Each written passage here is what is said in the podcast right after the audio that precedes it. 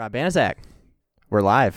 Oh, Good to, good to see you, buddy. good to see you too. How you doing? Oh, I am having a great day. I bet you are. I bet you are. I saw the news come out this afternoon, and it's incredible. So before we get into the, the news, I want to. Uh, so for those of you who don't know, Rob, uh, assistant coach at Rockford High School, uh, coach of football. Uh, you played there. Yep. Uh, when did you? When were, did you play at Rockford? I played well, from, I got moved up to playoffs my JV year. So I got a kind of a, a cheap state ring Okay. Oh, For- for- cool. so you won state. for not having to do, Nice. I was a practice player of the week, I think, once Okay. running scouts. um, so yeah, it's 2005 to 2007. So three years, okay. two and a half technically. Gotcha. Yep. Okay. And you play quarterback. Yep. The best position. The best. My favorite. I love it. Hardest position in sports. It's unbelievably difficult. I think the only thing more difficult than playing quarterback is maybe playing golf, like at a very high level. Playing golf consistently, like at a professional yes, level. at a professional level. Absolutely. Yeah.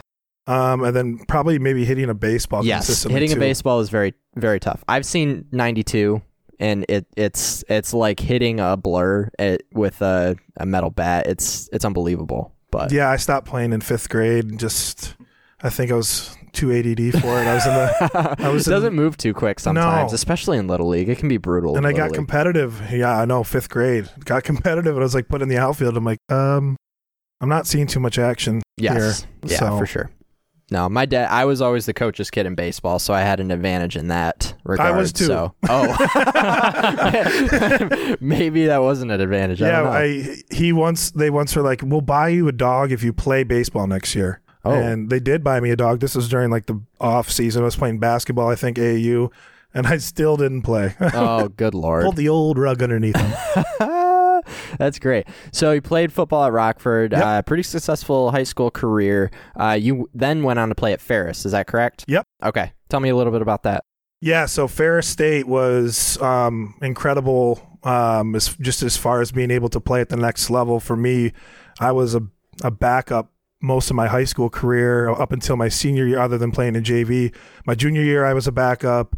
Uh, I didn't start really until my freshman year. I got moved up to JV. So for me, playing college football was incredible. Um, plus, my uncle went to Ferris. I I always just loved the the thought of being kind of close to Grand Rapids, but not too close. So it was a perfect mix there.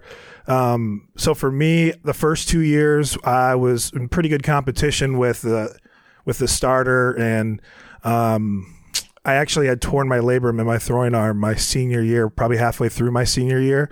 Um, which is when we just started running the ball a whole lot more. they put me in the pistol and Okay. um, use the legs a little bit more. But obviously, you get to college competition and you're not, you know, 4'8 doesn't carry as much speed or. For sure. So for me, it was adjusting and having to play and learn the quarterback position, which I picked up pretty well mentally. Um, just getting reps and getting to, you know, runs with the ones and the twos depending on the day. Um, so it was an incredible experience. And then I moved to tight end after I tore my shoulder and my labrum. Um, I wonder why you're six foot seven. Good Yeah. lord. yeah, ben, it was. ben Roethlisberger prototype. and we ran like an air raid offense, so it was actually a Y position where it was more like a slot. Um, which again, I don't have tremendous speed, especially for for like a slot receiver position in college. Even though it's D two, there's still there's a lot of guys that can that can run. But I had a good game speed. Um, but for me, just the the level of athletes that we had there, you know, I, I I ran with the twos a little bit, but I was more of a special teams guy, which was new for me too. But learning a new position, whatever, it was great. And then my last year, tried to go back to quarterback, played quarterback um, for Coach Annese, Tony Annese, which was just a dream come true for me. Just even playing against him in, in high school, he was always such a, a, a professional, such somebody that we played against them at on NFL Network actually, Rockford versus Muskegon. Oh, cool. Um, we happened to beat them, but I got hurt that game, and the, the our, my backup went in and won the game for us, which was awesome yeah. but he came like up after the game after the game after he lost and like was just picking me up like I know this is probably not like the ideal thing for you you're the guy whatever else you're you've had a great year so Yeah. I've always had tons of respect for him so got to play a little bit um as far as like in the summers and things like that but this kid Jason Vander Laan turned out to be pretty good Mm. and he's playing in the NFL now and he kind of took that the, name. Yeah. Yeah, a two-time Harlon Hill winner. Um, but it was cool to just even because he was throwing to me because when he came in, he was a third-string quarterback, and I was kind of more third-string tight end. So we got to work together a lot. Um, his freshman and redshirt freshman years when he took off. So it was so much going on at Ferris, and it was all still a blur in a way. But I look back, and as far as getting into coaching, all the different things I got to go into, it's it was just such a blessing being able to have the time there that I did. Yeah, absolutely. What made you uh, so after having a good career, uh, a good career in college? What I mean, I know the answer to this question, but for those who may not, what was it that made you want to go go into coaching? Because that's a whole different element. Yeah, the game. For me, I'm, and I know that's this is how we met was in sales, and I I did like sales and enjoyed it. That's what I went to school for. Um, my dad and my uncles, they were all pretty successful in it, and I consider myself like a people person. So that was my favorite part of like a sales role was getting to know people uh, building those relationships, or even just like quick relationships that you've got to kind of, in a way, it's like swindly because you're trying to get something out of them at the end of the day. Um, so for me, I just got to the point where I don't know if it was just wasn't as rewarding for me as, as and I w- I'm still having football dreams like every single night. And um, I was actually, uh, I was talking to, I was just seeing like a therapist once a week, and she was like, you know, I think you should get back into the game somehow. And I was like, you you know what? You're probably right. I'm having these dreams, and you know, just like life, you, you're you're down sometimes, and it's good to talk to people. So for me, that little bit, I was like, I'm gonna just go coach, like volunteer at eighth grade level, and just get back into the game and just kind of see what happens. Absolutely. So, uh, so did you start at the eighth grade level then? Yep, I started at eighth grade level um, last summer actually um, at East Rockford Middle School, which was where I went to and it was great. We had I went through team camp, I went through um, like the kids camp that we have there, like a fundamental youth camp, um, and then our head coach, Coach Ralph Munger, um, he had kind of an emergency heart surgery situation, and he was going to kind of coach the quarterbacks. He was he's a head coach still, but he was going to try to take that position on a little bit more. Not that he didn't have extreme involvement involvement in it anyway. Um, so they needed a, a quarterback coach. So they called me the day before two days. Coach Randy Vanderveen called me like Sunday night. Uh, we were getting ready, packing stuff up, getting ready for eighth grade two days, and I was super excited for that. He's like, "Hey, when you want to come up and join us at 8 a.m. and coach uh, quarterbacks here, the varsity?" And I was like, "Oh my god, yes!" That is so cool. Yeah, that really is was. so cool. So, so last year was your first year then coaching quarterbacks uh, for the varsity football team. Let me ask you this: What um so I coached a year after high school. So I when I was a high, when I was a senior, I was a quarterback, and when the freshman class became seniors, um, I came back and coached that class, and it was it was kind of a cool cool thing to see because I had relationships with a lot of those kids, and I found it. I don't know if this is the same for you, but I actually learned more about the game in one year of coaching than four years of playing. Did you kind of have a similar experience, or was it not so much because you played in college? Well, I, I definitely think there's a level of the particulars, um, and I'm learning a whole lot more. Obviously, this year I'm coaching running backs. Last year I coached quarterbacks. Um, but as far as like the fundamentals, and when you're playing, you have so much going on. Not that you don't with coaching, um, but for me, like a position coach, I get to kind of really get down to the specifics and the fundamentals of it. So absolutely, I'm I'm starting to learn more about you know gap schemes and you know inside outside zone and like really for me the biggest learning curve has been the offensive line play because Yeah. that's something as a quarterback I I honestly like other than maybe some like tackle traps and some things where I got to find this lead blocker or guard pulling. I didn't spend a whole lot of time as a quarterback. You know, I'm I'm worried more about form, like formations, uh, the cadence, where you know this and that, just all the things you even have to get a play off of. Yeah, Um, you know, especially in college, but you don't think a whole lot other than maybe your reads that you have in like uh, option offenses.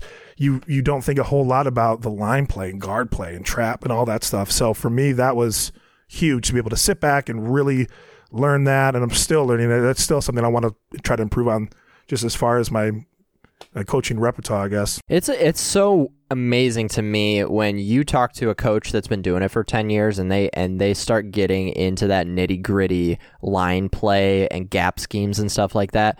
It's like they're speaking a different language. Like the first like when I started playing for the first time, I start hearing all of these concepts. And It's like it, they might as well have been speaking Chinese to me. It's like, wait a Oh, minute, yeah. what is a two hole? What is a C gap? Like, what is all of this stuff? So yeah, it's you, you don't you don't appreciate what the big nasties up front have to do until you have to go coach like when you're trying to coach your running back and a lot of times when a running back gets blown up in the backfield, a lot of times it's because he ran the wrong way. Oh, yeah.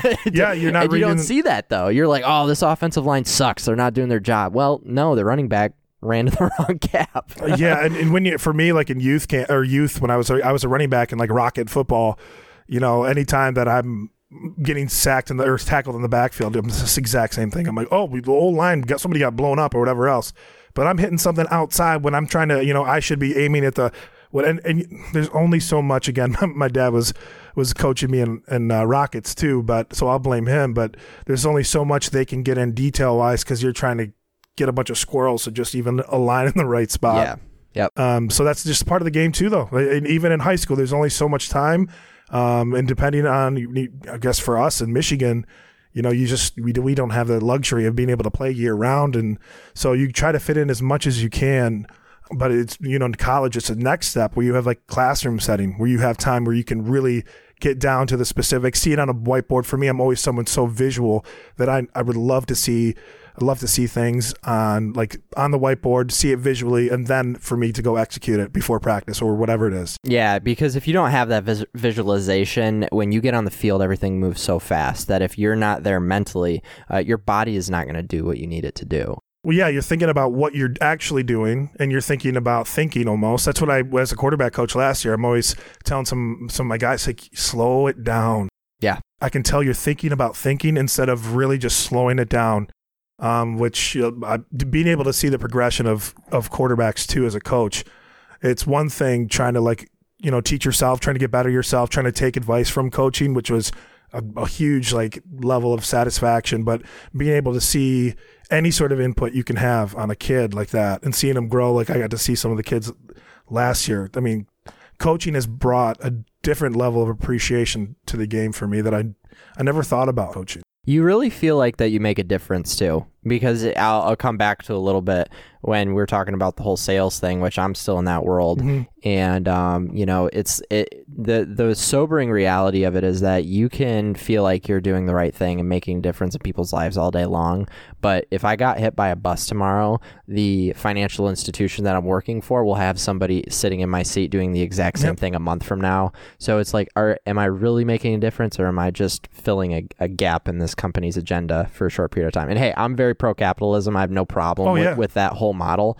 Um, but I it, you it's really easy to see why people get burnt out so quickly in positions like that. I mean, if you look at any bank out there and you like I don't know wherever you do your banking you probably at anytime you set foot in a branch you see new people there. And that's just such a normal thing in the retail banking because it's become so much more sales driven and so so much less relationship driven that um, it's not really an environment that's conducive to any sort of continuity And I guess I'm I'm just trying to think about it. I feel like I'm on the therapy couch right now. I'm trying to I'm, I'm starting to reflect a little bit about my you can call me Dr. Phil Dr. Phil. Uh, no, I thinking about maybe some different places because I bounced around a lot of different sales spots. I landed at a place that I really liked um, before I just stepped away from kind of the the whole industry. Um, that's when I realized like, I don't know if this is for me because they were such a great company. Um, I think it was that like that more family environment, that environment where you feel just a little bit more appreciation. I'm all for capitalism too. I think. You know, there. I'm. I'm thankful there's people that are in certain sectors of Absolutely. uh, that, that Yep. we need them. They're essential for for us to you know to be the successful nation that we are. But you know, sometimes you just got to recognize what you're good at and what you what you want out of life. And I'm Right. still figuring that out. Um, but, but for me, I think that was one thing I was missing was being able to have that camaraderie, whatever it is, that appreciation for someone else, and and not make it so much about. Uh, other than the results of the game, but like the results of like just black and white, like good green number good, red number bad. Right. Like that that's and that's not every day. That's every day. That's every week. It's every month. Uh, then it starts over. So you know, for me, You go to here from hero to zero from the end of the month to the beginning of the next month. Yep. And you know, Um, some people live for that. I have some cousins on the east side of the state who are um, some of the top producing car salesmen in the world. Like they're they're unbelievable. What my cousin Mark uh, has run a, uh, one of the most successful used car dealerships over in the Macomb area for uh, 20 years, and two of his four kids are now in the industry, just crushing it in car sales. And they're just and they love it. It's what they want to do. They're passionate about it. Um, and there there are a lot of people that are just wired like that, and that's really cool. And that that's exactly it. It's so cool, and I'm so glad because there's there's a need for everybody in every little section of it doesn't matter what it is. And some people may not have you know as much um, energy into what they do but maybe they have a family um, or something that they need to support so they feel a lot of satisfaction for being able to provide for that. Whatever the case is people being able to find that purpose or or like tons of people that I worked with in sales that just loved it to a different level. And I've always called myself a pretty decent actor. I was pretty good at acting like it because you got to buy into it, sip the Kool Aid, yes, to, to move up a little yep. bit, um, which is unfortunate because that's another part of where I feel like you're masking yourself a little bit. But you do, you have to, you have to buy in, and sometimes it's genuine, which was like places I've worked, it was really genuine. But you know, sometimes it's like huh, I guess I was in it for maybe the wrong reason or just the promotion or just this other reason. So for sure. Let me let me get back on track here. Yeah. So um so I played football and I know that the off season can be grueling. I mean that's really where you put in your work, you put on your weight, you you you know, you spend your time in the weight room, you get bigger, you get faster, you get stronger. Um with the the pandemic and all the craziness that's been going on with that since March, um, you know, your juniors in March were out of school. Um, did you guys have any um, that you can talk about on the air? what do you mean? Nothing's did you, changed. Did you did you guys have any like uh, what was your off season program like? Yeah, so for as far as like the the weightlifting, um, there's definitely some things that the the players were you know we rely on them to use and they don't have the equipment necessarily but you know to use that self motivation to be able to get up and do it. But we also had and thank god we have a, a, head coach like brent cummings who's our new head coach at rockford who that's what he specializes in. He's a strength and conditioning coach. Okay. So he uh, he would go on zooms and have the kids uh, you know, see who's in or do whatever else. And, you know, hey, he's like, I can see every single one of you, every rep, whatever else you're doing.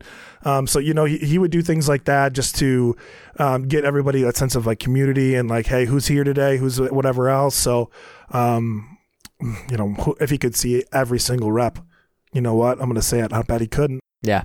Yeah. but uh, Alex, if anybody could, it's him. So we did things like that. But for me, from like an offensive standpoint, we are putting a putting in a new offense um, at Rockford.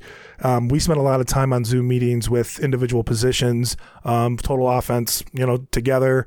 Um, O line kind of going with one group, and then receivers, running backs, whatever, and installing the new terminology and just trying to get as much of a head start. And that's where that visualization kind of kind of came in, where we we had to work with kind of some components with you know the the pandemic that we probably wouldn't have been able to teach or coach a certain way because of it that we w- might have benefited from just from the sense of being able to slow it down show it on a whiteboard. And that's where our offensive coordinator kyle short came in um, this year um, who also was a quarterback at rockford um, he did an incredible job kind of leading that charge this offseason. And That's awesome. So you're saying that there may have been some silver lining in because if you're are going to, because um, it's really funny because one of my coworkers today, uh, I mentioned that I was having uh, an assistant Rockford football coach on, and she name dropped uh, your for- former head coach, which I can't think of Ralph off the top. Munger. Ralph, Mo- Ralph Munger.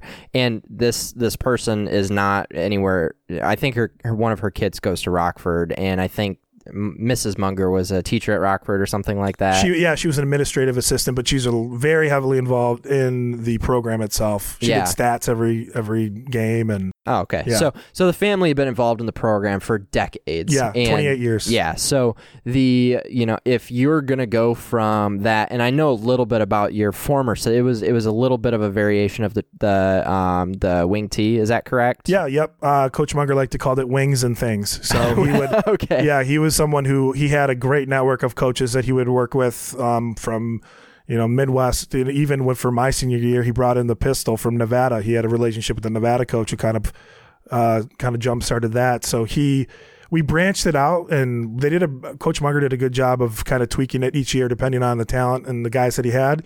But it was definitely a wing foundation, wing, you know, wings and things, is like he is what he liked to call it. Absolutely. So I grew up in uh, like a pro style uh, I formation offense, kind of a little bit more of a um, not a you say pro style today. It's it's very Right. different than, or I would say like an early two thousands pro style offense, tailback, fullback, um, and then my senior year, um, we are because in the in the I formation, if you don't have a if you don't have a good fullback, it's really hard to run those Oh, lead ex- yep. plays and and the the the quick foot the the fullback trap and all that stuff.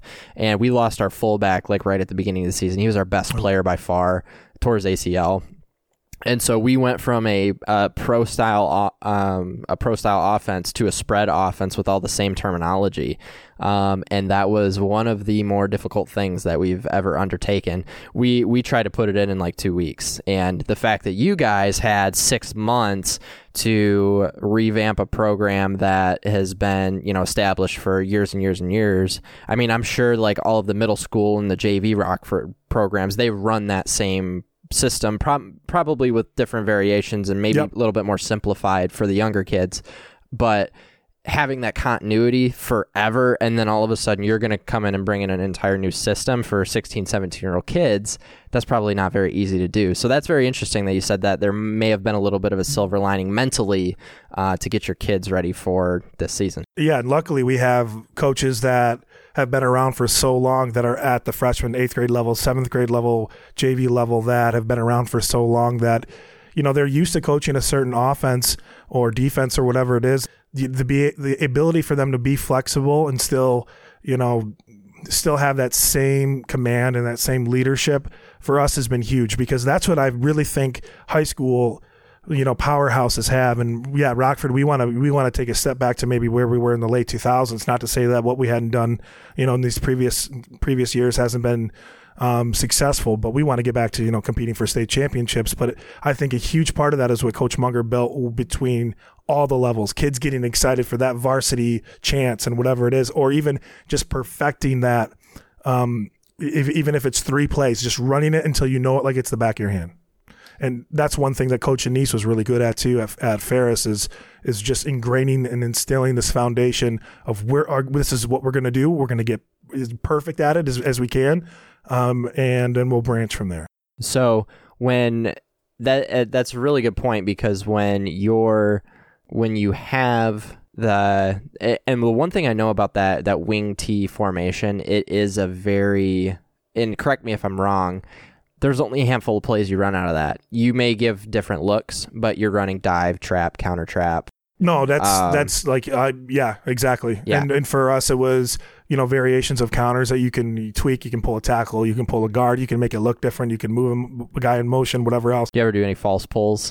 Yeah, Yeah, yeah. a little bit. Oh yeah. Yeah. Well, I I guess it would depend on each each week too, and um, I that's one thing that as a quarterback at high school, and you know maybe even until the tail end of Ferris, I wouldn't have even understood. Like, okay, all right, I'm just gonna. You you said it's a 32 dive. Okay, I'm just gonna reverse this way and hand it off. Oh, that's great. that's awesome. So the uh, the one thing I know about the wing T is that when you're like f- when one of our rivals in high school that they they had run the wing T probably since the 1950s. Like that's what they did. If you're from Joburg, you run the wing T. Um, I'm pretty sure they when when Dad reads kids their bedtime story when they're five and six, they're going over trap, counter trap, dive because that's all, all they ran pretty Yeah. much. So if what we did for we always played them in the last game of the season. Every single practice, our our backers practice reading guards. That's all that we did Uh, for our for our uh, Sam and Mike linebackers. They're reading guards, and basically what it came down to is if in the game they stayed disciplined, stayed in their gaps, and didn't over pursue, we we would crush them. And if our linebackers got exposed and they they weren't coming downhill, uh, that it was going to be a long night. They they get four or five yards in a cloud of dust, and we couldn't stop them. So, um, so let me ask you this: so off season, um, off season conditioning goes. June rolls around. Stay at home orders get lifted. Um, you guys are probably feeling pretty good, right? Probably starting to do some mini camps, maybe some seven on sevens, or were, were we not even there yet? Um, in June, we were doing. There was like two and a half, three weeks of a lot of just conditioning where uh, we couldn't be inside, which we we still can't, but we weren't able to use. Uh, you know, we said a social distance, wear masks. Um, and they were only really allowed to work out. Well, there wasn't any. We couldn't have like basically like a traditional handoff even. Um, so we couldn't. It was basically just outdoor conditioning, uh, lifting, running, things like that. But the lifting was really, and again, this is where it helps have a coach like Coach Cummings who specializes in this and kind of roll with the punches.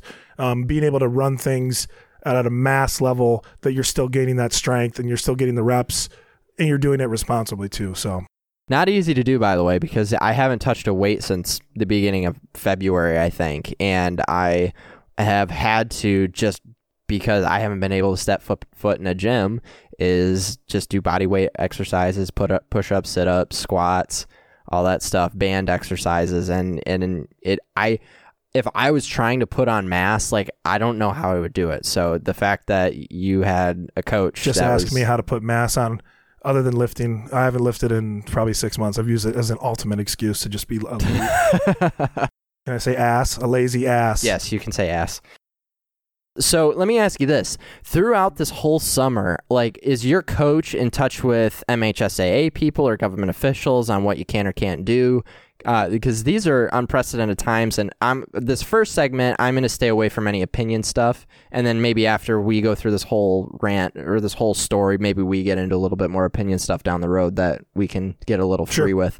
But um, you with the, you know, you, the it just seems like from when this started, it's it seemed like guidelines were changing on a daily basis, and nobody knew what the hell they were doing, and uh, the people that were in positions of power to make these decisions also didn't seem like they were doing, and a lot of times thought seemed like they had an agenda of some sorts. Were you guys getting any sort of communication from MHSAA or like local government authorities, or how did that all work? Yeah, so f- I would say from Coach Cummings, he he would trans like kind of translate some information. Hey, we got something from the MHSAA, or we got something from our athletic director office, and they were they did a very good job of just communicating whatever, like you said, whatever that information was and what they did and didn't know, because this is kind of an unprecedented situation.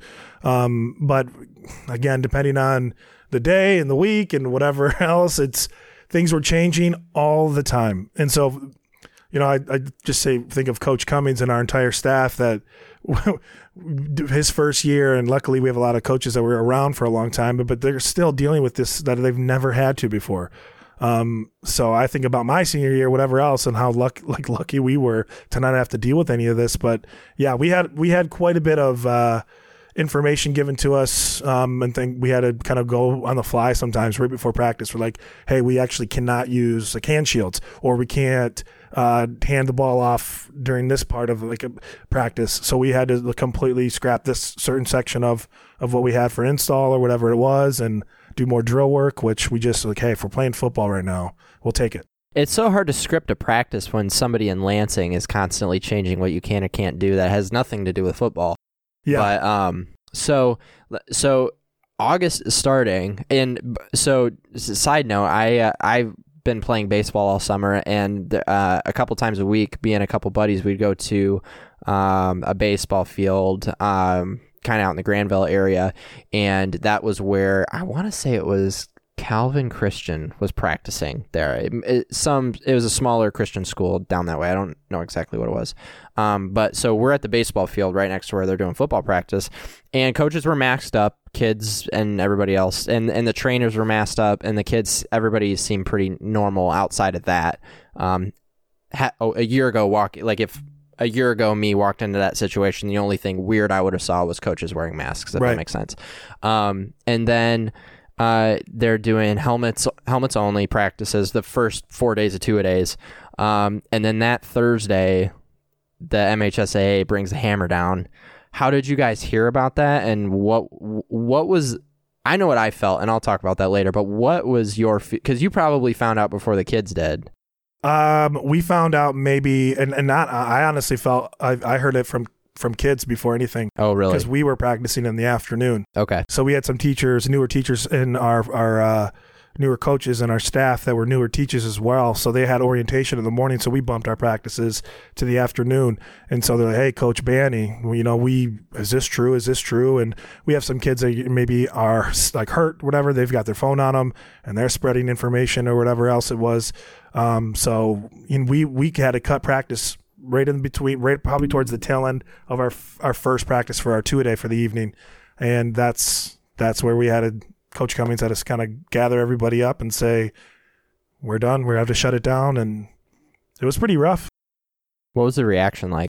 Um, a lot of a lot of just there wasn't a whole lot of like emotion at first from the kids because they're just shocked. They don't really understand. And even from coaches, like you really don't understand is this whole season really going to be done? And for the seniors, you know, it, it, probably for a lot of high schools, but especially at a place like Rockford where you just can't wait till it's your turn. You're a senior. This is my chance to, to you know, whatever it is, really relive, like live this moment as you know all the seniors before me did so a lot of them i think were trying to process it they're just bummed that they don't understand like you know the why or you know exactly because to them it's like my parents say it's okay i mean you know we're here why can't we just keep playing what's they just don't get it and a lot of us don't but there and then eventually because we sat we stayed we had lunch um instead of going back out to our, our, last two day, they had to hand their equipment in, and that's where it got emotional. Yeah, for some kids, that's devastating. Yeah, I can't I can't even imagine that feeling. Yep, and we had just handed equipment out, I think earlier that week,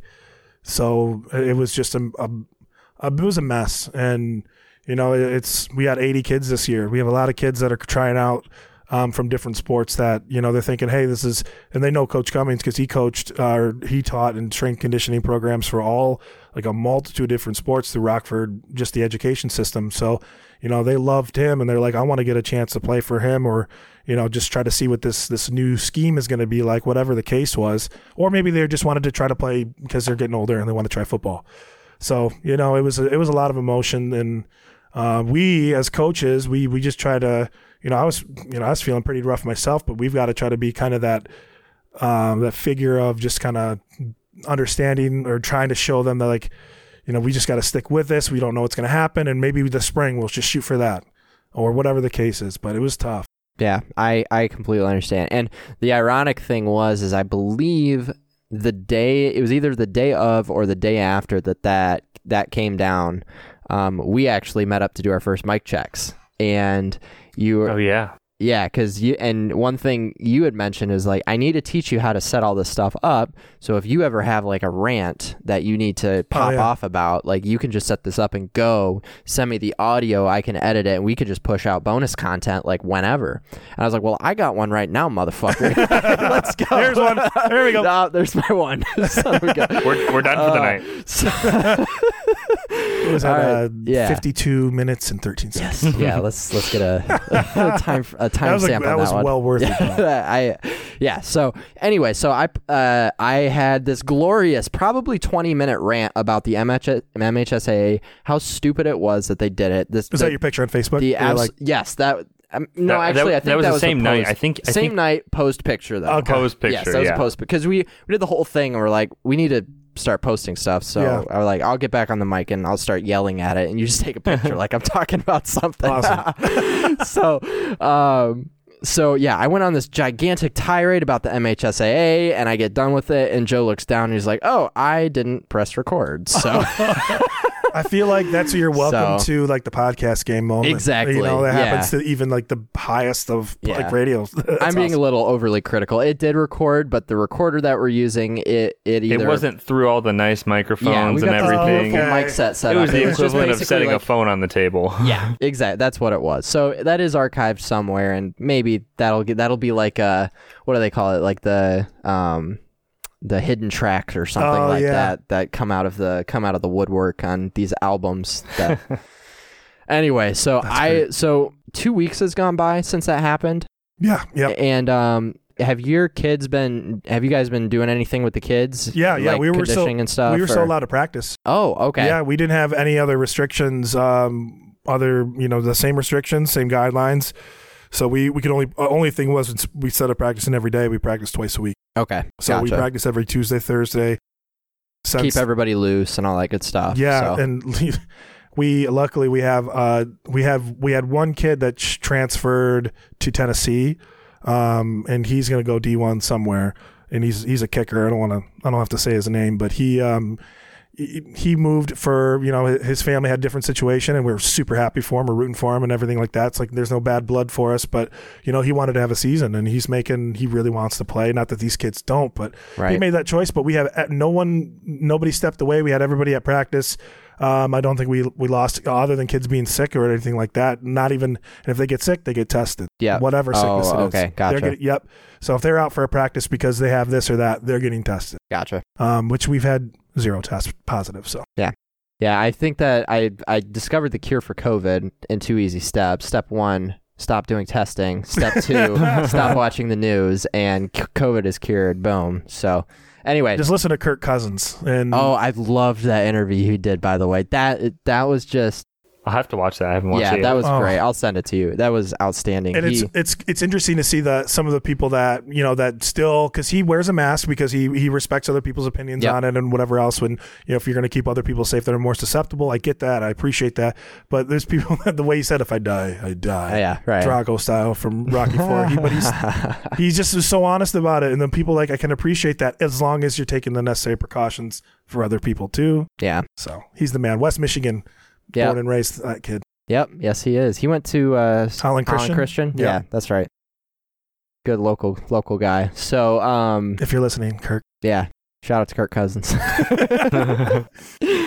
Oh, One that's day. great. So, um, so it's about two weeks, and um, earlier in the week, there was a little bit of speculation that. Well, let me back back up a little bit. So when when this first came down, and there there was that bald dude that came out with the the PR statement from the MHSAA, mm. and they mm-hmm. put the only human being on the face of the planet that could possibly deliver it without. A, a complete and total uprising. They put a guy that had a senior football kid as yeah. the spokesperson. I don't know if you saw that no, yeah, press I release did. or not. Touche. So I was like, yeah, well, that's that's smart PR move on their part to try to smooth it over a little bit, even though I think that that decision was just absolutely asinine. When they when they originally said we're moving the football to the spring season, I came out the first day and I was like, I'll bet my 401k right now that there is not going to be a spring football season. Yeah. I, there's no way in hell. Have you been outside in March in Michigan? It is not football weather. I mean, it's rugby it's weather. like hockey weather. It's Spring basketball ball weather. up in Big Rapids, baby. Yes. and you know, skating. and you know, here's the thing: lower like Grand Rapids schools can make it work. Lansing schools can make it work. Detroit schools can make it work. Uh, like Gaylord, Michigan, will be under six feet of snow until April. Like any any field. team, any any high school north of Mount Pleasant is not going to be able to play a spring season. So now you've you've killed those Northern Michigan programs is what you did basically. Mm-hmm. Um, and to be frank, I was right. They're not going to have a spring season because they finally pull their heads out of their asses and are like, all right, we're actually going to play this fall. What do you think about uh, everybody getting in the playoffs? That's an interesting twist in all this. Yeah, I was actually talking to to my dad about that right before I came over, and we're trying to figure out if they're just banking on a lot of teams that aren't going to be able to play, which is really unfortunate if they don't have like seriously like if there's teams that just don't have the resources to jumpstart maybe back up or the coaching staff, whatever the case is, like is that what they're banking on, or are we going to just just have more uh, rounds to the playoffs? I mean, th- that's something that I'm interested uh, that's a problem I'm, I'm willing to take on for yeah, sure. For sure. Yeah. Um, because you know, Rockford is I think holds the record right now for most consecutive playoffs. So we got we got another. Hey, one. there hey. you go. Um, another, another notch. Congrats. There we go. yeah. Thank you. Thank you. Yep. Um, no. By I, the way, you need to hook me up with some Rockford swag. I got oh, nothing. We got we got so much stuff I like we it. get so much from Adidas. That's a, that's a, really cool shirt you're wearing right there. Yeah, and I got, have no I have no local allegiances. By the way, I am t- I am local team free right now. So oh, you, you oh. could make your pitch to me and you might win me over. I actually I had I was going to bring you a hat. Um, oh, but I was like he's a that. Jenison. I think he's a Jenison guy. I was yeah I know you wrong. texted yeah you texted me that you're like we got Jenison the first week. I was like I don't I don't give a crap. Like, like, that's cool. Sweet. Whatever. Who are they? okay, so that are they good at football? I don't know. uh, yeah, that was which actually was really like cool. As I've there's a lot of there's a couple guys from Ferris that play there or oh. that, that, coach there that I played with. Oh, that's um, awesome. My old line coach when I was at Ferris with under Coach Annese is their head coach. Coach Zeitman, awesome guy. So that'll be interesting. They've got a great program, so we'll see. That's awesome. So, um, so the press release came out today that, that they're going to kick things back off. I believe starting Monday or Tuesday next week, you get back to practicing, which is helmets, and then pads come out, and then first games are September seventeenth, eighteenth, eighteenth. Okay, yep. that, unless they're playing some that Thursday. I'm pretty sure for us, our first game's going to be at home at the Ted Munger Stadium against Jenison at seven o'clock. Oh, they named the stadium after him. Yeah, they did. Oh, okay, yeah. that's cool. Yep, well deserved. Against Jenison, so is Jenison pretty good? Uh, yeah, they had a pretty decent year last year, and they're putting in. Um, they're running something from what I understand, and you know things change every every year, but they're running something similar to what Ferris runs under under Coach Annese.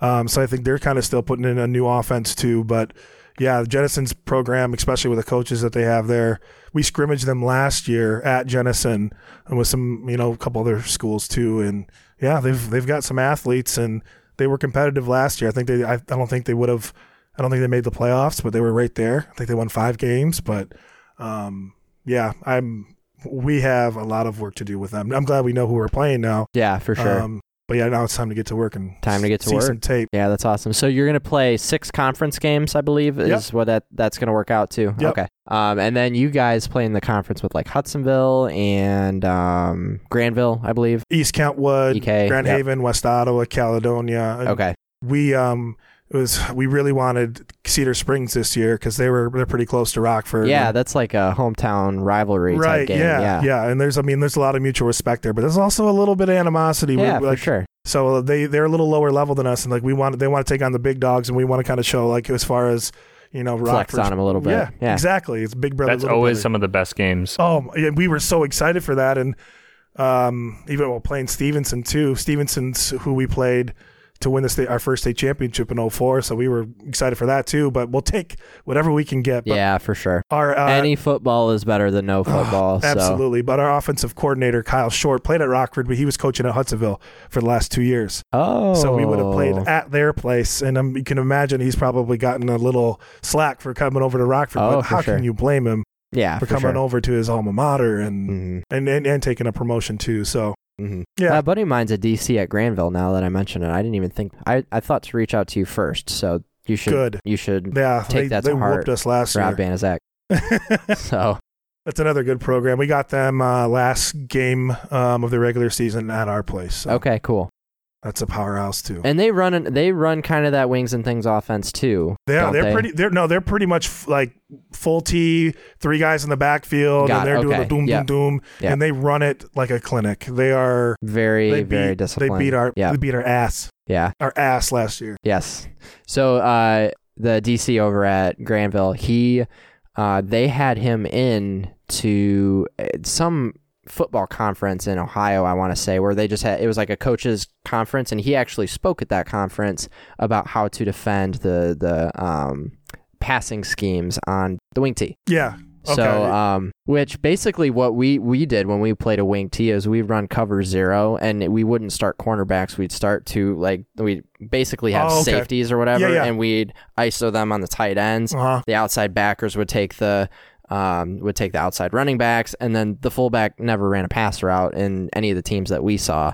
And so we ba- basically put nine guys in the box and said, "F you, throw the ball." Yeah. Yeah. So We we had, and I, I wasn't as involved in the defense, obviously, but just watching it last year, Grandville against us that ran that, and there were we had a lot of running offense or offenses that we played against, but you know, they run they throw six times a game, and if they hit them, boom, I mean Yep, that's huge for their hitters. offense.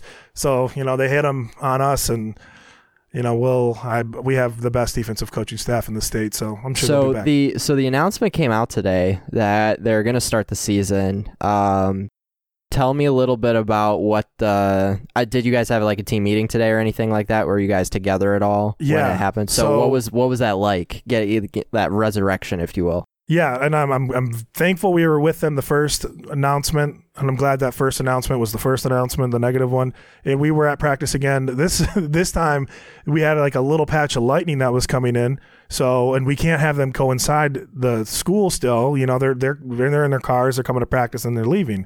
So we were Coach Cummings was telling them, hey, you guys go back to your cars. We have lightning that's going to be coming here in about five minutes.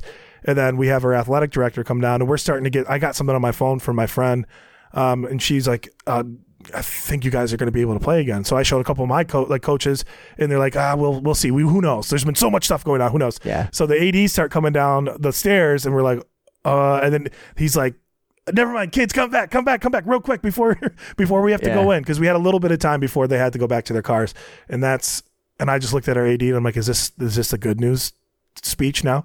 And he, I could just tell from his yeah, expression, Yeah. And so we still didn't have the details. We didn't know exactly because again, there's been so much. Who knows? with this. Misinformation too. Misinformation. And, yeah. People getting their hopes up, they're getting the hopes down, and for me, I'm just become so guarded with this information. But um, yeah, we addressed it to the kids, and they were pretty positive about it. And then we went and we were we they had, they were all outside. Coaches, we met for about 30 minutes inside, and then we went back and debriefed with them. And that's when we really got all the details of it. And like we were starting September 18th at Genesis or against Jenison, and we had a pretty pretty powerful moment. That's Coach Cummings did with with the kids, and it was it was incredible. That's amazing. God, I hope you guys make it through the whole season I and know. something stupid doesn't happen. I I just yeah I at this point not to sound like cliche, but I just hope the kids can stay healthy and there can't be for their health sake and for just the sake of us continuing to play. But like it's a win win at this point. Right. And if kids get sick, um, you know they're they're still more like less susceptible to have symptoms and things like that. But if kids get sick, especially with all the stuff they're doing with school and whatever else, they can feel run down and they can feel like something's different. Mm-hmm. Um, and as much as they want to play football, we're just telling them to be honest about it, communicate, talk like whatever else, and don't be afraid of like you being that person. Just just get Yeah. tested, and which uh, we just we want to play, and if we can keep it from if some one kid gets it or whatever else, obviously that sucks, but we just want to keep it going for as long as we can for the sake of the team, obviously. For sure. Yeah, our entire season, um, we had uh no po- like nobody in my baseball league tested positive. Probably because no one's getting tested, but but um, I was like, I'm feeling fine. Yeah, exactly. I think there there was one game that got canceled because one of the guys on one of the team's girlfriends tested positive, and so they just canceled that team's game. Everybody else played, and we haven't had any problems since. I think everybody just kind of dumped their COVID having girlfriends, and it's been it's been a good experience so far. So That's the final straw. I haven't know. I haven't like. I I don't know a lot of people that have gotten it. I've just heard a lot about of people working with someone who was exposed to it, who was exposed to it, or like that right, trail of people. yeah, people. like the the quasi contact tracing that you know, uh, yeah, so- Paranoid people. I've gotten that. People that think they're like, man, I swear I got it, and then they go Yeah, and I test thought I got it's it in. January. well, when they, when they came up with like, especially that you're like it's asymptomatic. Like I've had a sinus, which I get sinuses when it's like high pollen. God, I'm getting old. I'm 30 now. My sinuses hurt when I when it, like when the pollen comes out. Dude, the allergy. I'm like, this, I al- definitely have corona. this allergy season is going to turn into the Salem witch trials. Okay, so it's I'm not like I- I have nasal spray that I'm just basically just. People probably think I have a problem, but I'm like, it just helps. If it makes you feel better, uh, I don't get bad allergies, and I'm feeling it. I okay, good because I never had like terrible allergies either, but this I, I've just been getting these headaches, and again, I sound just like such a grandpa, but Yeah. eh, It is what it is. Thirty, man. I know. Thirty looks good on you. Thank you. Yeah, Yeah, I have okay. I've had. I've had a great summer. It's been a really fun summer, to, like despite all of this. So Yeah. You this know, is just a cherry on top. We're going into the fall knowing we're playing some ball. yeah, that's that's amazing. This Yep. summer has been a good summer. I for me too. It, there's as frustrating as all of this has been, and as annoying as all of this has been. I, I my life has gone on just about normal. Yeah, I mean, you get older, you kind of stay probably in you with a family too. It's like, but you stay in like smaller circles. Yeah, I wasn't going to the bar and Yeah. tearing it up and doing same, all that stuff. Same. So I've I've I've definitely passed those days. I could probably mix it up once in a while, but um, yeah, no, for me it was, and like having like a more of a girlfriend now too, which oh, if you know congratulations! if you know anything about Banny Rob Banizak, I just never, I've never really locked down like that. So, yeah, but we got to do kind of more fun little trips to places with you know not as many people and trying to be safe and smart just considering i am exposing myself Sure, to kids at yeah. practice and stuff like Yeah. that but yeah it was uh it was a good summer that's awesome. Where'd you Where'd you meet her? um actually we were mutual we had a mutual friend at um a place that i worked a couple years ago And she's like, got this super hot guy at work. He kind of Hey, looks hey. like Brad Pitt. No, um, he's like, he's just a big enough ass to maybe want to take you out. So she was seeing somebody, and eventually, I think it just kind of connected and worked out. And and now she's stuck with me at least for now. So and then you put the moves on. Yeah, yep. That sales sweet talk that you got. put a little, turn the charm up a little bit. that when you look like this, you got to. Yeah, yeah, just- yeah. You sold her. Yeah, you know what? If you want, you want 150 bucks, you just open a free checking account, and it's asterisk free, baby. oh my gosh. Yeah, Oh, that's incredible. She's right. gonna think I'm a dork for bringing her up. So So what do you want to talk about, Rob? We we talked about all the football stuff, and I, I don't want to blow out any of my listeners too, because like you know the The first first two episodes are going to be football. yeah the first two episodes like first one was NFL, and we went hard in the paint on the NFL, and Tyler and I talked about some other stuff, but we did like two hours of NFL content, which is you know Long. yeah. And there are a lot of hardcore NFL fans out there that probably won't make it through that one. So, what do you think about what's going on in the world right now? it's uh, it, it it is so crazy how everything becomes politicized. Where it's like there's people that are playing tribes, where it's like left or the right or whatever else, and um for me i kind of i guess wander in like different packs of people where i can see both sides of it and i can understand like different topics and like what other people are bringing into the conversation. But it's just it's too bad that it still gets filtered into a way especially with an election coming up. Yeah, people are starting to pick their you know chief their tribe leader whatever the case is because that's just the biggest way for me to describe it it's just a lot of tribalism. Oh, Yeah, it really for sure. is. So for me, I just it's going to be interesting to see how things change after the election, and especially with like the pandemic, and because you see like a curve, like you see the way that it's really gone down and flattened a lot. Like We were supposed to flatten the curve. Two we weeks. flattened the curve. yeah, In May, we flatten the curve. And Yeah. then it, it went from flattening to the curve to we need to stop testing. We need we need like a ridiculously low amount of tests or a vaccine, which in my humble opinion, there's no way in hell they're going to push a safe effective vaccine out to the populace in less than a year of them discovering this thing, you're out of your freaking mind if you think that's a is, that's a legitimate. you keep Thing. hearing it too, though. Yeah. I guess I, I we saw need a vaccine. We I need a saw vaccine. something. There's going to be a vaccine available for the public in like like a month and a half. I think it was like October or something like that. Yeah, So, I heard beginning of November they're going to start rolling some that, stuff yeah. out. I I'm very skeptical about that. We've been vaccinating people for the flu since 1978, and and tens of thousands of people die from the flu every year. I'm not convinced that a vaccine is going to be safe or effective. I'm I'm a big Trump guy on a lot of things, but the fact that they're streamlining FDA approvals for this stuff is is concerning to me. Well, that's the American way. Yeah. FDA streamline approvals, whatever. That's why GNC Right. survives because they just streamline it or Yeah. jumpstart it, and it's like That's how like, products like the original shit in it. Doesn't matter if the it. original Jack 3D get made it on oh the my market. which- god! You it- remember that, right? it had like stuff you'd put like an EpiPen to give like if people that had a bee allergy. It's, is that what they added? swear it? to God, they I had don't this. know what it was. They had this thing I- that you would put into the same compound of people that had a bee allergy that you'd give them a shot or like whatever when they got stung by a bee. That's and I was taking it. and I was working out like two hours. and, Yeah. like didn't know what happened and how I got home, but Yeah, damn, did I get a good workout? yeah, Dude, no that's kidding. like my dad's an EMT, and that stuff is serious. Yeah, Oh yeah. It's literally just synthetic Wait, synthetic the Jack adrenaline. 3D or the bee sting stuff? The bee sting stuff, like Yeah. that is that is synthetic adrenaline. they they had to Yeah. they had to like modify it because They that did, was yep. definitely in it. hmm I think that's why I don't have any hair. That one and what NO-Xplode and Oh, yeah. Shotgun and those Did 'em all. products. Yeah, same here. I remember when I was like a sophomore in high school, there were uh, there were some guys on the football team who were going to be seniors. I was I was a freshman going into my sophomore year, and the juniors go. I was working out with the varsity guys. I wasn't playing on them with them, but I was working out with them.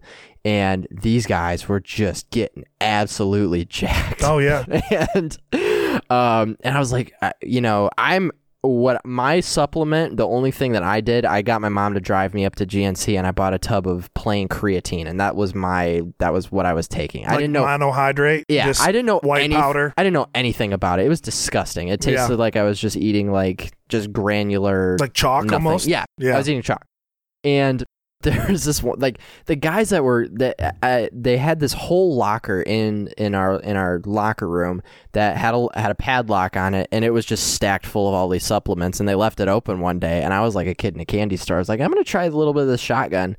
One scoop's good. I'm gonna take two and a 16 year old me 135 pounds soaking wet clothes and all two scoops uh dude I didn't sleep for three days Dude, like seriously. that stuff was wild That's where I started to realize that I had like a caffeine like problem, or my body just responded the way it should. If you have 400 milligrams of caffeine, I think it's like the, what you want in a day. But if I was taking two scoops of this, because I would take it to throw in the mornings when I was in high school, whatever else, and I would then take it again during our advanced conditioning weightlifting portion, and maybe even again for track practice or whatever it was.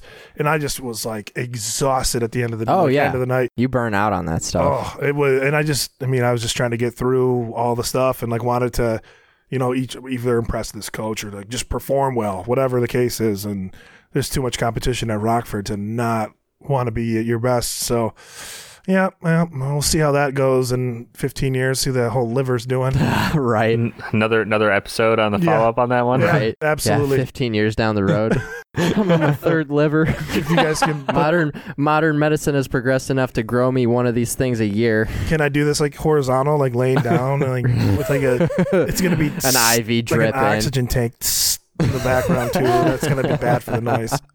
yeah who knows like the, the long-term side effect like people like if you think about it like our parents when they were our like when they were in high school like they didn't know that cigarettes were bad at that point Oh Yeah. God, it's so Yeah. true. my dad That's was in high school in the 19 the late 19 no no no not How old's your dad? uh he is 71 Okay. 72 so the 60s i believe he was in high school My dad was in the 70s. Yeah. Yeah. So yeah, probably they didn't. They either didn't know it or they hadn't accepted it Yeah, as a just didn't care. society that cigarettes were bad. They're, you smoke in a bowling alley, you smoke in a, a restaurant. Do you Smoke on an remember when you could smoke in a restaurant? Absolutely. I don't. I remember that. Honestly, don't oh yeah. remember. I it. know. Remember smoking, non-smoking. Yeah, And that was like the first thing. The I remember ha- having that question asked, but I was never old enough to sit in the non-smoking. So by the time I was old enough to go to a restaurant by myself, that was that was a thing in the past.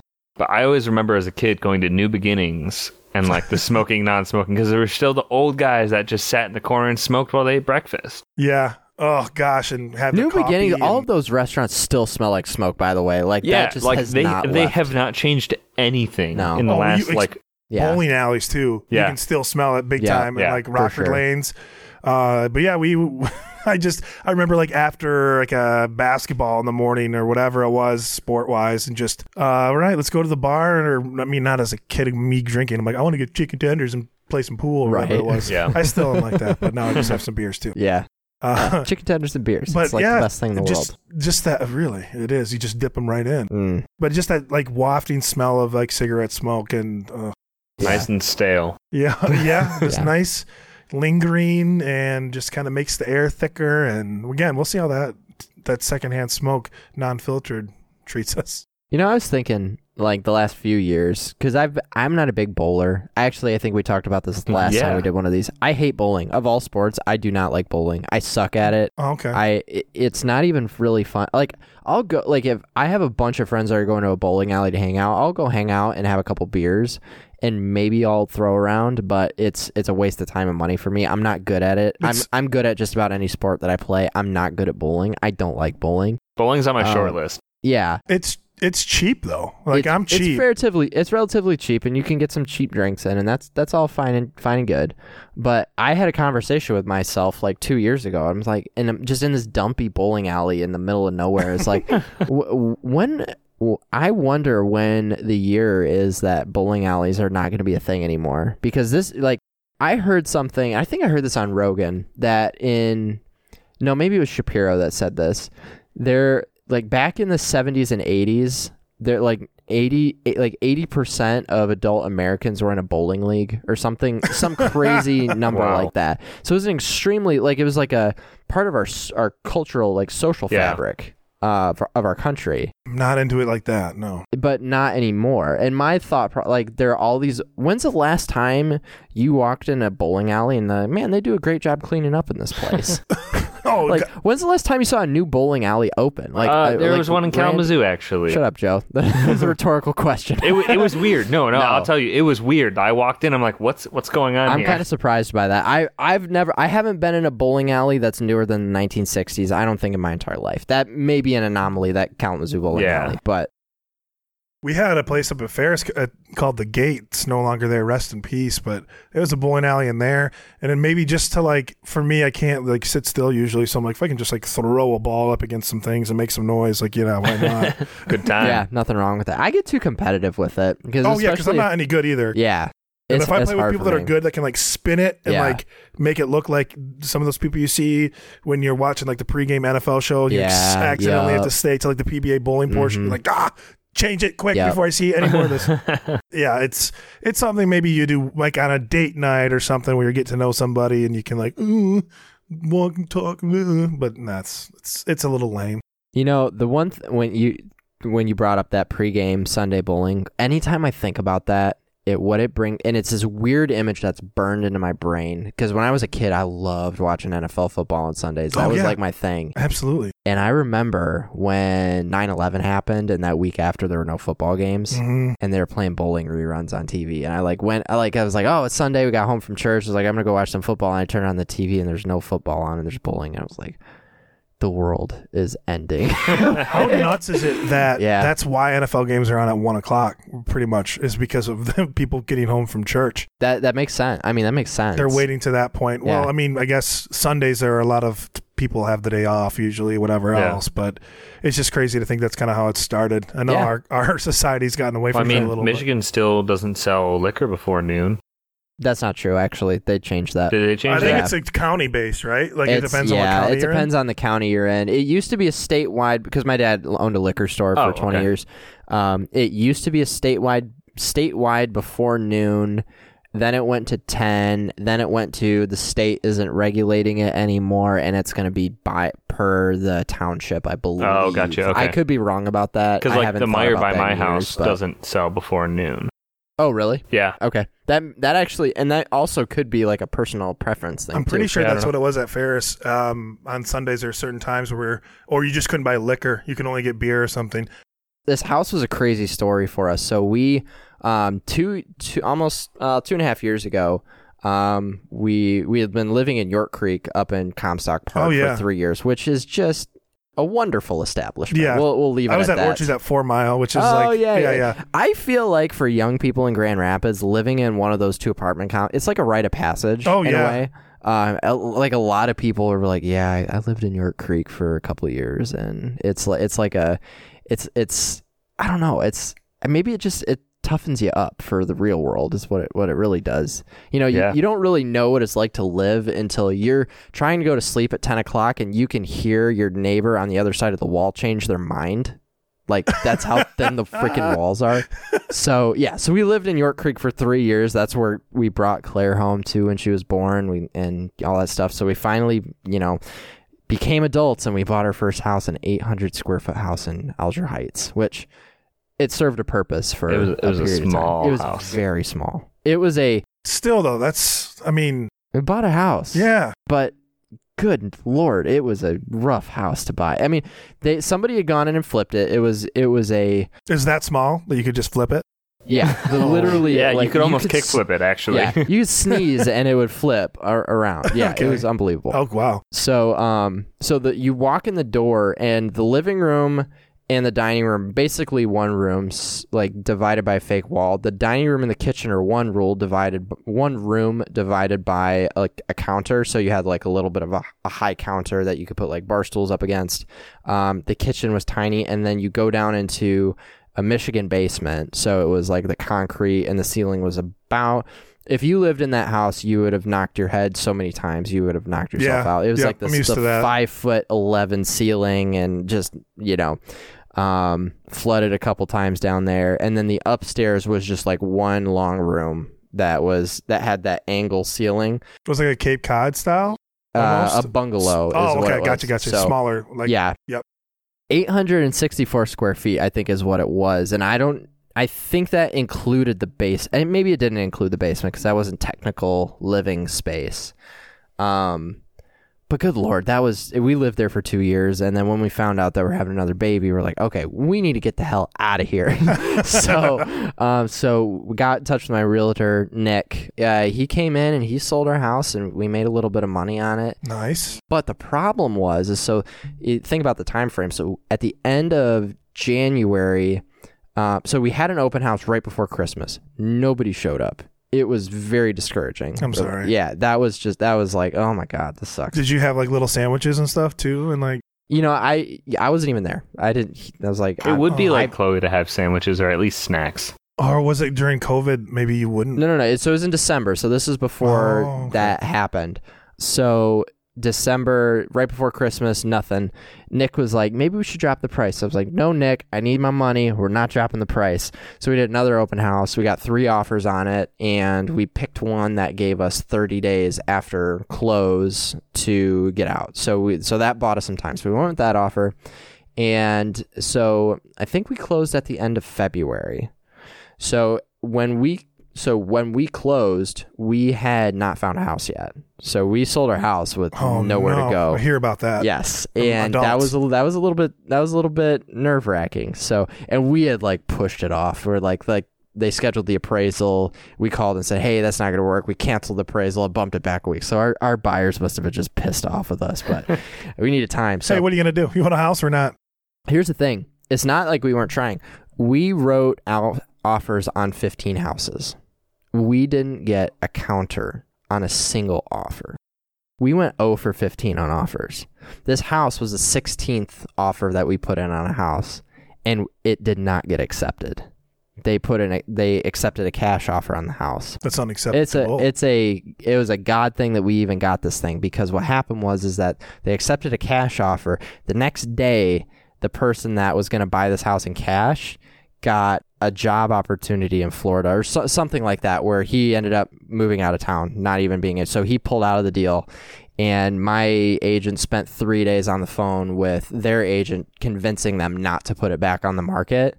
And they accepted our offer, and we uh, we moved in here. So we had to get out on March 26th, and we weren't closing on this until April 9th.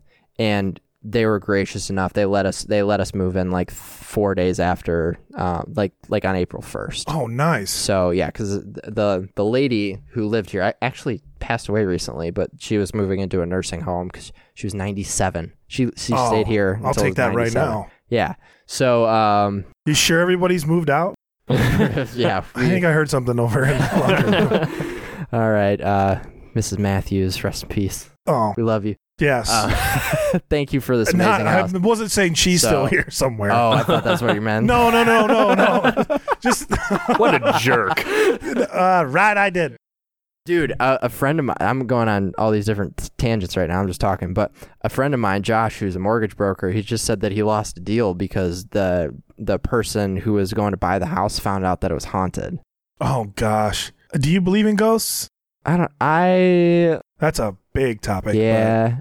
I I feel like this is turning into Rogan. We had a discussion about this. Every Yeah. time that I listen to Joe Rogan, it turns into aliens or like something supernatural. I'm like, how does this happen? Joe believe in magic. Because I mean, this is just the humans are just fascinated with the unknown and what but you. no, no, humans, but specifically Joe Rogan. Oh, I definitely believe in the spiritual realm. Like that is Sure. that is that is something that I 100% believe in is real. You're not going to change my mind about anything. How it presents itself, I think is very much up to interpretation. yeah. So, yeah, yeah, I Chloe and I and maybe we'll talk about this. I- We're not I'm not going to get into this right now, but yeah. Chloe and I had a really odd encounter uh probably I want to say two and a half years ago, driving home, just out of nowhere, something jumped on our car, and it was. I get chills just talking about Oh, it right now. But yeah, it was it was wild. You were out of town. You said No, it was it was here in town. no. it It was, was, out of town. no, it was Nah, it was- on Alpine. Yeah, Alpine and Four not on my Mile. I remember it like it was yesterday. So yeah, so not to get too much down that rabbit hole, but yes, I definitely do, do believe in the, the spiritual realm, and I think that again, how it presents itself is very up to interpretation. Do you believe that there's like New York style, huge, probably the size of like that, like a baked potato, almost bigger rats in Michigan? Because I've caught two, in the house that I'm. I, I Renting can right believe now. that. Yeah. I would It's- believe it. I've never personally seen a rat that big. That's where. well, Um, that's the reason I bring it up because I'm like, like, hey, we caught a rat, and they're like, it's a mouse. I'm like, no, No, it's no, it's no. a Norway rat. I've looked it up.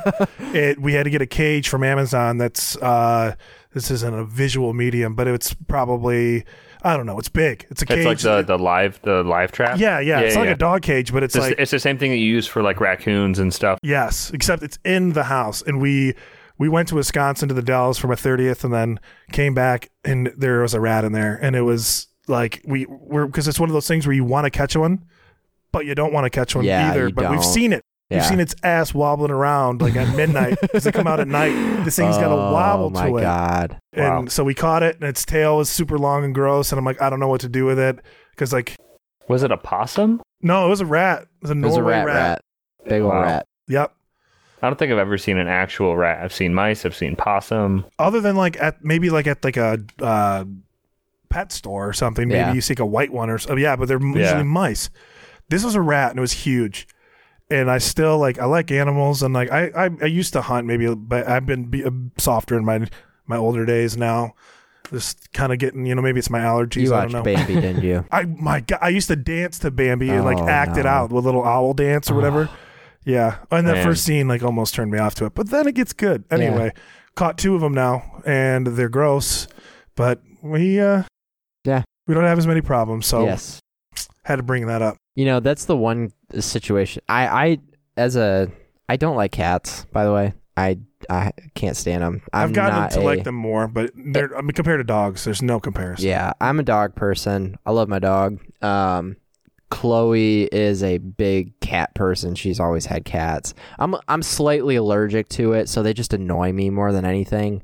And well, if then, they annoy you either way, you should just say you're allergic. Yeah, exactly.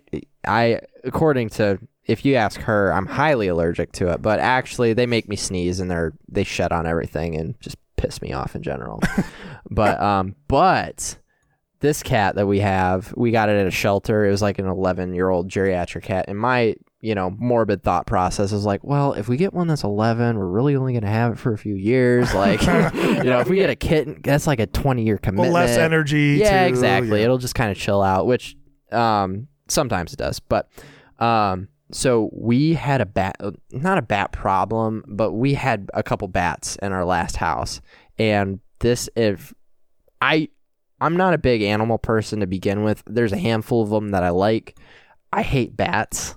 I do not like. Bats. I think bats. most people are with you there. They're the creepiest freaking. They're actually kind of cool though. Like I, li- bats are cool to me. All I right. like maybe like watching them on Have you had Discovery. to? Let me ask you this: Have you had to catch one in your basement? Uh, fireplace. You have. Yeah, in our in our living room. What was that experience like for you? It was like, oh, there's a bat. It was it was weird because I lit a fire in the fireplace and then Uh-huh. I just heard this screeching. I'm like, what's going on? I'm like, oh, it's a bat, and I just kind of carried him outside with a with a leather glove on, so he didn't bite me. You are so much more calm and collected than I was. I lost my mind like with that thing. It was flying around in the basement. I had a racquetball racket that I was trying to like knock it down with and kind of shoot. I had the door open trying to get it to go outside, and then all of a sudden, um, I it was in the basement. I closed the door so it couldn't get in the upstairs part, and I come back down, and our cat had well, Chloe's cat had. No, you said R. You love it. I know. It's Yeah, on your lap right now. What are you talking about? Definitely edit that out. So, uh, so this cat had knocked it down and stunned it on the ground. So I was able to like put a little Ziploc thing, uh, uh, Tupperware thing on top of it, and I slid the lid under it. And That's got it probably what I would have done. Yeah, A different variation. it of freaked me out though. Like it, I my heart, like my I wear an Apple Watch all the time. My heart rate was in like the high 160s, and I was not exercising. I was just genuinely like terrified. of Best cardio thing. workout of the day. Yeah. So we had two. The second one I accidentally, I think I killed it accidentally, but um, there was like cracks in our basement wall in, in that the old school Michigan basement. These are bats, by the way, not yes, cats. Bats, yes, with a Yes. B. Um, and this one crawled through this crack, and I was like, "Oh, that's how these assholes are getting in here." so I had a caulk gun, so I start cocking this this crack up. Well, this stupid bat tries to come through it and gets all of this mess all over it. Bat goo? no, the, like I had a caulk gun, and I was Oh, oh, and I I was see. like Okay, gotcha, gotcha. up this this crack in the wall, and it, it not really my fault, I guess, but the thing I thought it was an exit to the outside. It was just a crevice that this thing Uh-huh. found, and so it came back up through it and had all the sticky stuff on. it. I was like, ah, dude, I feel bad for you, and so I. I caught it and let it go outside, but I'm like, ah, you're you're probably not gonna make it. Yeah, no, and it's a thing when you when you counter animals you don't see quite a bit. I mean, it just kind of brings like even like something like a possum. Like I I've witnessed for the first time, uh, like other than driving, like just by the trash can, it was huge. And it was like so slow and like didn't care that I was there and it was just humongous to me. But I guess possums are really nice. Yeah. So other than just like, hey, would you mind g- like going away and like leaving like the area here just because I don't know what you're gonna do? That'd be great. And it just kind of wobbled off into the woods or something. But you get freaked out because you're not used to it. yeah, Yeah. for sure. At least I do. Yeah, You got a nice setup here. I don't know. I, Yes. I'm I'm not the technology expert by any means. But Joe's the technology expert. I keep up with like the latest cell phones. That's one Yes. thing. I just I just 'cause I break the technology, and Joe's teaching me how to use it. That's kind of how this relationship works. yeah. But- no, yeah. Everybody needs a Joe though. You know. Yes, produ- producer My Joe. brother's like that too. really. he could like put hook up all the any sort of stereo equipment. He always had like he was always bumping with like two like subwoofer whatever else twenties whatever I don't even know what the capacitors all this stuff and he thought he was like a rapper I think in high school. but- Yeah. No, this was that was my number one barrier to entry in this podcast thing because I've been wanting to do this for a long time is knowing how to work that monstrosity and this and all these wires and a computer and how to put it like it that's just like it's Chinese to me like I don't Yeah. understand It's how I mean, this and- works. Because people think, oh, I want to start a podcast too, and I've always like I love podcasts and I love especially like sports or politics whatever kind of podcast things that I just kind of need to unwind to, but like it's not just something you can just start. For sure. You need to really invest into it. I'm going to disagree with you 100% there Well, if you because know everything like while Joe- while this is like great setup, it it can it can do a lot. It sounds good. You can do a lot with your phone. Like I think people Oh. totally underestimate how powerful their phone is from a video standpoint, from a microphone standpoint. If you really wanted to, there's a, there's an app out there. Uh, I don't I don't even remember what it's called, but it is completely dedicated to making a podcast from your phone where you record directly on there you can do your minor editing and cuts and whatever and you release it Uh, You know, now that I think about it, I had a we had a, th- a thing in college called the Fox Radio Show. My buddy had bought something from his laptop, but he would like he had a similar, not as nice as microphones as you have, but something similar where it wasn't just like your computer microphone. But we had like uh maybe once a week. I don't even know if it was before podcasts really were a thing, but we messed around with that. It's called the Fox Show, and that's where I was like, oh, I just love to hear myself talk. I guess maybe, but I, I do too. I Yeah. think that's one of my things. I uh anytime I do any sort of public speaking, I'd always and not necessarily because uh, from like a braggadocious standpoint or a I love me standpoint. yeah, It's I'm I'm fascinated with the public speaking side of it. And did did you by chance listen to the first the the first you didn't because you didn't even know what the no, channel I have was not. before. No, I got to be honest. So the the first one I did, I talked a lot about like of some of my inspiration for doing this, and I grew up listening to Mike and Mike and Colin Cowherd yeah? on ESPN, Oh, yeah. like back when he was on ESPN. yep. And uh, my dad was a big Rush Limbaugh guy, so I listened to that growing up. Mhm. And uh, Rush Limbaugh is, you know how they talk about like the Bill Belichick coaching tree and the Andy Reid coaching tree. Yeah. Rush Limbaugh has like the broadcaster tree because like Colin Cowherd got his inspiration from Rush Limbaugh, which politically li- I they're did not know that. they're not lined up No, no, no. whatsoever. Colin is is pretty center left on most social issues. I would say he's pretty he's he's right on a lot of um on a lot of a lot of policy things as far as like business and tax go because he is a he is a business owner and, all that stuff. Wouldn't you say that it like it's more? Uh, uh, you almost have to be politically correct if you have certain a certain platform, Sure, for sure. especially at bigger. You work at ESPN. Oh, you, yeah. you have to be on the left to survive. It- like that's their plat. It's that, that that Disney culture that owns ESPN. Um, I mean, you heard got, like Stephen A. Smith came out and say that Steve Nash got the coaching job up in Brooklyn because of his white privilege. Oh yeah, I I'm mean, sorry, that's just that's ridiculous. he's also one of the best basketball players of all time, with probably working with um with probably limited talent and, in size compared to like a lot of NBA players too. He's really smart and he's really. I mean, sometimes the only thing is Brooklyn has a bad rap because they had just well, not just, but they did the same thing with Jason Kidd Right. first time coach, whatever else, Yep. and then these other coaches that do deserve jobs. Um, and The, the, Steve Nash is one of a kind, though. Yeah, I'll pump in. I think you slipped here, but deserve jobs. Like that is such a subjective true. thing Yeah, because, like, uh, okay, do you do you want to do you want to hire like David Fizdale again, who's gotten fired from like each of the last four jobs that he's had, like because he was in the running for that, and because they they're like, you know what, we're gonna go we're gonna go with the the the devil we don't know versus the devil we do know. You know, Fizz like somebody like Fizdale who's been fired multiple times lately, and I mean, what he went he was with the Knicks last year, and he got he had like half a season under his belt, and I think They're like, won you know like eleven games. yeah. we're we're gonna we're gonna go with one of the best point guards of the 21st century, and we're gonna see what he can do with Kevin Durant and Kyrie Irving, and we'll see if he can get them to to mesh well. Right. And I guess the and I get like, this individually. Like if you put some of these hires into like a specific category, the Steve Nash hire makes sense, and it, it it's exactly what Kyrie Irving needs. I think too, because I just I don't love Kyrie Irving, and I I, think don't either. I think I think he's a big baby. I think he is too, and I think he needs someone that he can respect. And Steve Nash is somebody who I think's composed enough and not a baby, and not someone who is just super emotional. Like a lot of maybe some of the athletes, basketball, whatever else you see nowadays, because it's just a different era. yeah, Um, but the one thing that I'll say about like NBA, NFL, the representation of the amount of like you know African American people like players compared to the amount of coaches, there I can see how that would disturb some some people, especially some players. Like if there's so many players, like why aren't we represented in a different way from a coaching standpoint? But also you have to look at individuals that are right. but it, it- it's just a matter of like I think getting getting like a like a queue or a group of, of people to that point where they can get that experience and then they can get qualified jobs and they deserve it or whatever else other than just like handing somebody a job because they have been an assistant for a certain amount of time and they fit a certain profile either way. for sure. I think that if you judge people on a on a group level, you run into things where you lose context with individual situations. So for instance, like let's say, you know, you look at the NFL and you say, "Oh, there's only a certain number of minority coaches, you know, you and this is a problem, we have to fix it."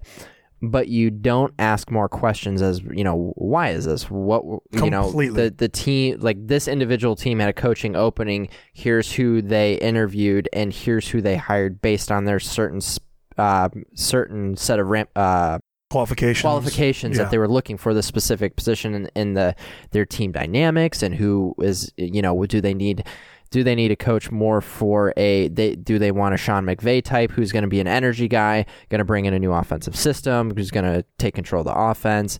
Or do they do they need a guy like a um, a Mike Tomlin guy more of a more of a defensive guy or a Bill Belichick a defensive guy? You you when you just look at it from a group perspective and say because there's a smaller number of black coaches than white coaches in the NFL, that's bad. We need to fix it. You fail to look at the individual stances of each team or the individual needs of each team. And you in in sports, and you know this just as well as I do, it's it's a merit based system Yeah. it is the the corporate world will go into controlling the equality of outcome versus having a merit based system like sports. Mhm. Like in if you have if you're coaching an NFL team and you got a black quarterback and a white quarterback, you're going to start the better quarterback. You don't give a damn what color they are. Mhm. They you don't care what their skin color is. That that crap left sports. I would say. Here's the thing. Maybe that stuff still exists somewhere in the United States. It probably exists somewhere in some program at some level. Stuff like that probably goes on. I'm gonna bet my 401k that 90 That's twice now. yes. That's what is and it? I'm, I'm one for one right now. That's eight. so That's an 802k. yes, uh, yes. 802 802 KK. math. Oh, Double there K. we go. Yeah. 802 mil. No. Mm-mm. Couple more zeros on that. Um, Six zeros. Ugh. Let's not get too technical million. here. I don't have Math, a man. calculator. Us bankers, we don't do math without calculators. By the way, It's true. That's Engineers very true. do. no, I'm telling you, we're I'm not right. allowed. Like if you if you're doing if you're counting cash in your head, you're doing it wrong. So you need a calculator. Um, For all you kids out there, yeah, want to be bankers, get those calcs out. Don't do it. do as I say. Not Says as the I man do. who left banking. Right. yes. one one who has left and one who is on the way out. Yeah, so. yeah. Yeah. So going back to our previous conversation, um, and you know, with everything going on in the world, it, it definitely has made me want to have more conversations and understand more because Mhm. I'm I'm a white kid from middle of nowhere, Michigan, eh, coming from a rural area. So there are a lot of issues that go on in the world that I'm just not privy to. Mhm. So I'm very aware of that. Um, but I think that, um, and I don't remember who said it, but somebody asked me something is like, do you, do you, like a lot of people, you know, on the, at least on the conservative side say that they don't see color. Like, what do you think about that? And I, and I thought about it for a minute and I was just like, you know, that's not that's kind of that's a bit of a loaded question because everybody sees color. We we all see the differences in ourselves. Mhm. And what it comes down to is do you treat people differently based on those differences? Do you think that you're better than people based on the differences that you have or do you treat everybody do you treat everybody equally as human beings? Yeah, and I guess that's something where I I've started to grow more from somebody from a school was 96% white and went to Ferris and I am just a, like I would like to consider myself a friendly person and I met a ton of different people and I just like to have a good time. Met people from Detroit, Chicago, from different Lansing areas, all different cultural backgrounds and I got along with everybody, but I really didn't really take a chance to understand necessarily more about like things that they deal with that are maybe different than things I dealt with. So for me, it's like when people say, well, I don't see color, I think you've got to be able to see it a little bit because there is definitely, I think with, when it comes to like generations and having even just like two parents in the household, having that because they had two parents in the household and there was just more economic stability and that more stability that you have you can transfer on to your children that they'll transfer on to their children that's where i see maybe particularly with the black community because we're only like what 50 years 60 years away from like the civil rights era Yeah. and there i think that whole the, the system and the way that we've we've i don't know if we put them in a bubble or put them in like certain um areas where they they get government help or they get like especially people that are just like single moms whatever else they get kind of stuck in a rut so to speak. And i think we just need more generations to like give that community a chance.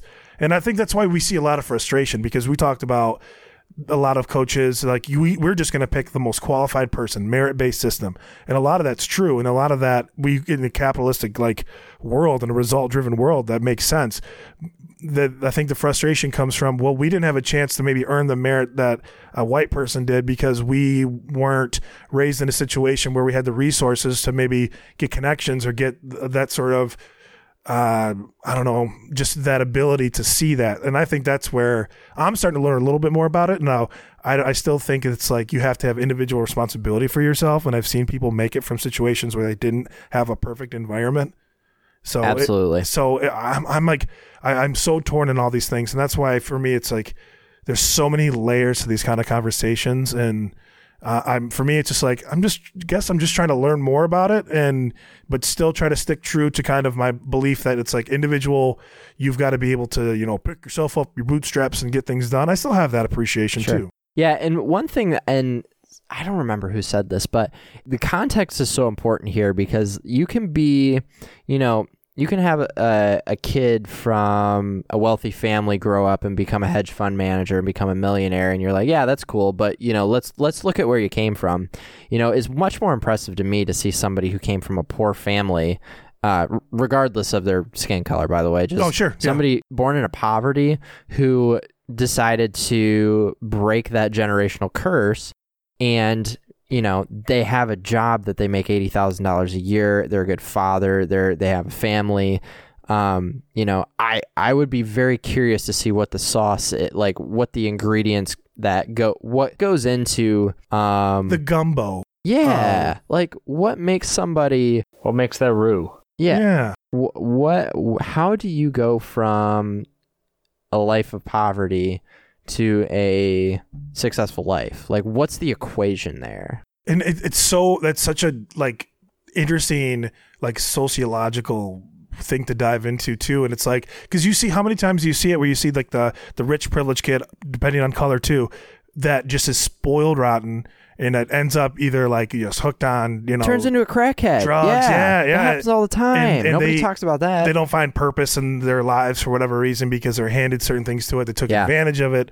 and that's crazy too. And like that's just like another more privileged, sad way of how you know drugs can take over. But I guess it's a different conversation. But still, it's like really diving into that is fascinating to me how that works. yeah, absolutely. That's so fun, man. This is pretty cool. Yeah, Yeah, this is pretty cool. Neato. Well, I'd love to. You know, I know your schedule's cra- going to be crazy for the next three months. Yeah. Um, I would love to have you on for maybe either a quick mid-season recap or Absolutely. maybe you know once playoffs wrap up. By the way, I won't get interested into any high school football until the playoffs start. So Fair um, enough. Yeah, that's I again don't have any allegiances. I'll, I'll lean Rockford for now, but I'm still a, I'm still a free agent until I get some swag. Yeah, so. no, I'll, I'll, I'll hook you both. I'll give you guys. I'll get you both guys some stuff. I have some double XLs that don't quite fit the big fella, so you know, Okay. maybe well, we can pass them down. Yeah, there's there's no double XL that fits this 170 pound. You don't need like a frame or 90 or something, maybe.